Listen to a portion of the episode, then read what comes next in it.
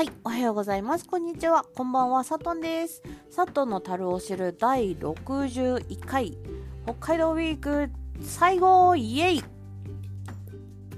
ということで、今日のテーマは、ドゥドゥン北海道旅行おすすめ時期、ない 北海道のおすすめの時期っていつですかってよくあのいろんな人に聞かれるんですね。あの配信じゃなくてもあのよく通話だったりとかそれこそあのマッチングアプリとかで聞いたりとかしてもあの皆さんからどれくらいの時期の方がおすすめですか？とかやっぱゴールデンウィークですか？何々ですか？といついつですか？冬ですか？秋ですか？夏ですか？みたいな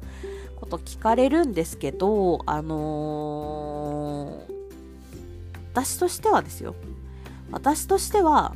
何で何を目的にしてが決まってくるかなと思います。はいというもんですねあのまずあの植物とかを気にするんだったらやっぱ足元を気にせずに観光するには雪が溶けた4月下旬以降で、えっ、ー、と、6月ぐらいだと、あのー、そうですね、北海道の桜染め、吉野や、蝦夷山桜とか、あとさ、えっ、ー、と、先日もお話しした通り、桜の話の時かな、おお話しした通り、芝桜っていうものも見られるかなと思います。はい。で、7月、8月になりますと、大体富良野とかではラベンダーシーズンが来るので、でも、夏は夏なので、あのー、30度超えてきます。なので、まあ、そうですね、えっ、ー、と、まあ、北海道といえど、30度超えるところもあれば、真夏でもすっごい寒いか、あの、東、道、道、道、道北とか道東とかだと、あのー、真夏でも暖房が必要な時期地域もあるので羽織物とかは必要かもしれません。はい。そこら辺は、あの、お調べください。あとはですね、ひまわりの里っていうのもあるので、満開のひまわりを楽しむところも8月のところでは結構有名かなと思います。で、えー、っと、紅葉に関してなんですけれども、9月はだいたい残暑なんですが、紅葉の季節としては10月上旬かな。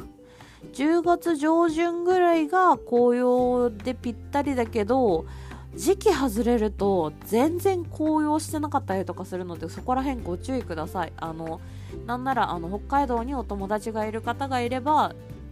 今どれくらいみたいな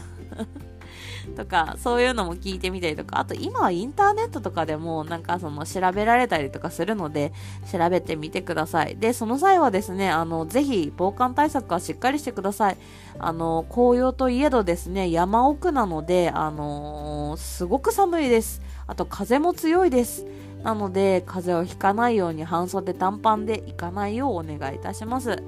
で、えっと、冬に関してはもうもちろん雪も降ってくる。で、4月、もう、なんなら、11月からも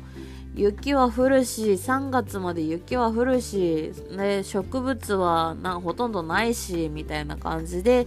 そうですね、まあ、スノーボードとかスキーとか、そういうウィンタースポーツ楽しむ方にはちょうどいいかなとは思います。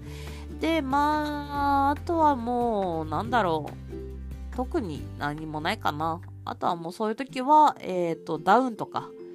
着ていただいた方が絶対寒さ的にもいいかなと思います。で、次、グルメですね。グルメに関してだと、えっ、ー、と、北海道といえばカニでしょう。まあもちろんカニな、カニとか、エビとか、エビ？エビはあるか？あウニとか、あとなんか、まあいろいろ出てくるかと思うんですけど、鮭とかって出てくるかと思うんですけど、やっぱり食べ物にもですね、あの、旬があります。で、えっと、春といえば、毛ガニ、ズワイガニですね。これは、えっと、北海道のカニは春が旬なので、あのー、まあ、おすすめとしてはおすすめですね。で、あと、アスパラガスは春に、あの、結構太いものが出回る時期なので、おすすめかなと思っております。あとはそうですね、夏になるとウニ。ウニはですね、本当に時期なものが結構多いので、あのー、本当にプリップリの大きなものが食べたいっていう方はですね、シャコタンとか利尻島とか礼文島とかっていうウニがよく取れるところ、地域ですね、あの、昆布とかが多いところに、あのー夏旬を迎えますので、そこで、えっと、ぜひ食べてみてはいかがでしょうか。あとは夏といえば、まあ、夕張メロン、富良野メロンが今有名なので、えっと、そこで、えっと、まあ、メロンを買うなり、メロンソフトを食べるなり、ソフトクリームやあとゼリーを食べるなり、買うなりしてみてはいかがでしょうか。はい、あとはじゃがいもとかもありますけれども、まあ、じゃがいもとかって正直ネットで買えちゃうので、あの、じゃがいもが旬ですとかっていうのはやめておきます。で、えっと、鮭に関してはですね、あの、鮭はもちろん秋鮭に、秋鮭が結構有名なので、9月、10月グルメかなっていう風に、あの、今見てるネットにも書いてます。あのー、大体ですね、鮭って、あの秋に帰ってくるんですよね。なので、あのー、まあ、そこで、まあ、密漁とかの事件とかも多いんですけれども、えっと、皆さんは真似しないように、鮭は、えっと、サーモンパークみたいな感じのところもありますので、生、生の泳いでる鮭が見たい方はそういうところも行ってみてはいかがでしょうか。っていう感じで、あとは雪祭りとかそういうのもありますので、まあいろんな時期来ていただいても、えっと、北海道旅行楽しめるかなと思います。ただし、服装や、えっと、荷物などにはご注意ください。えっと、雪が降っていたらガラガラ、あのと、コロコロキャリーバッグですね、は、えっと、使えなかったりもするので、地下街の、ま地下街で、えっと、移動するには問題ないんですけれども、地上でガラガラするのが全然動かないとか、そういうのがよくあることなので、そういう荷物の部分も含めてですね、えっと、ぜひご検討いただければと思います。ということで、私は何者だっていう感じなんですけれども、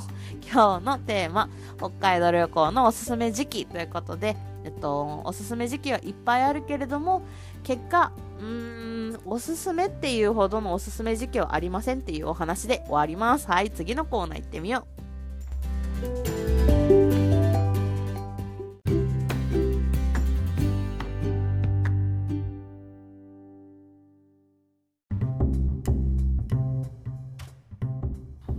はい、音楽の時間。ということで音楽の時間。もちろんこの人だろうって思ったでしょ。この人来るんじゃないって思った人いるかな？いないだろうな。正直私は知りませんでした。この方サカナクションイェイということで私サカナクションの人たちって北海道の出身だと思ってなくてびっくりしちゃいました調べたらで、もうしかも、札幌と小樽。マジ？と思っちゃって びっくりしちゃった。サカナクションって北海道の人なんだ。北海道出身の人だったんだ。とかって思っちゃって。で、サカナクションの、えっ、ー、と、今日のおすすめは、新宝島ということで、まあ、この曲が知ってたっていうのがありますね。一番強いですね。あの、このまま君を連れて行くとっていう、あの、何よりもこの、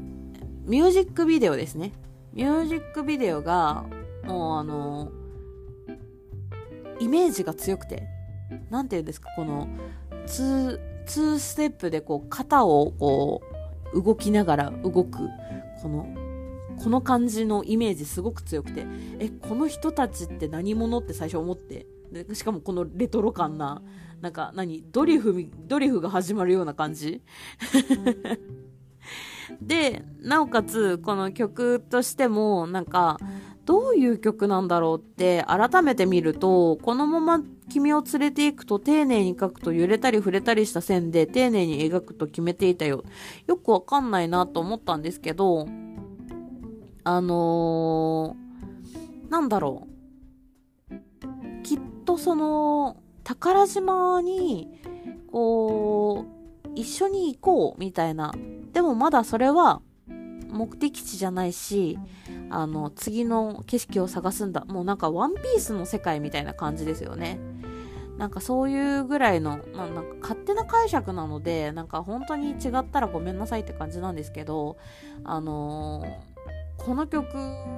を知ってたっていうよりかはこの曲しか知らなかったに近いっていうのもあるんですがちょっと今回そのサカナクションさんが北海道出身っていうことでちょっと私も調べてどんどん知っていきたいなって思ったので皆さんにおすすめしようと思いました。はいということで今日のおすすめはサカナクションさん ごめんね。サカナクションさんで新宝島。ご紹介させていただきました。ということでお疲れ様でした。おやすみなさい。お昼も頑張ろう。いってらっしゃい。さっとんでした。バイバーイ。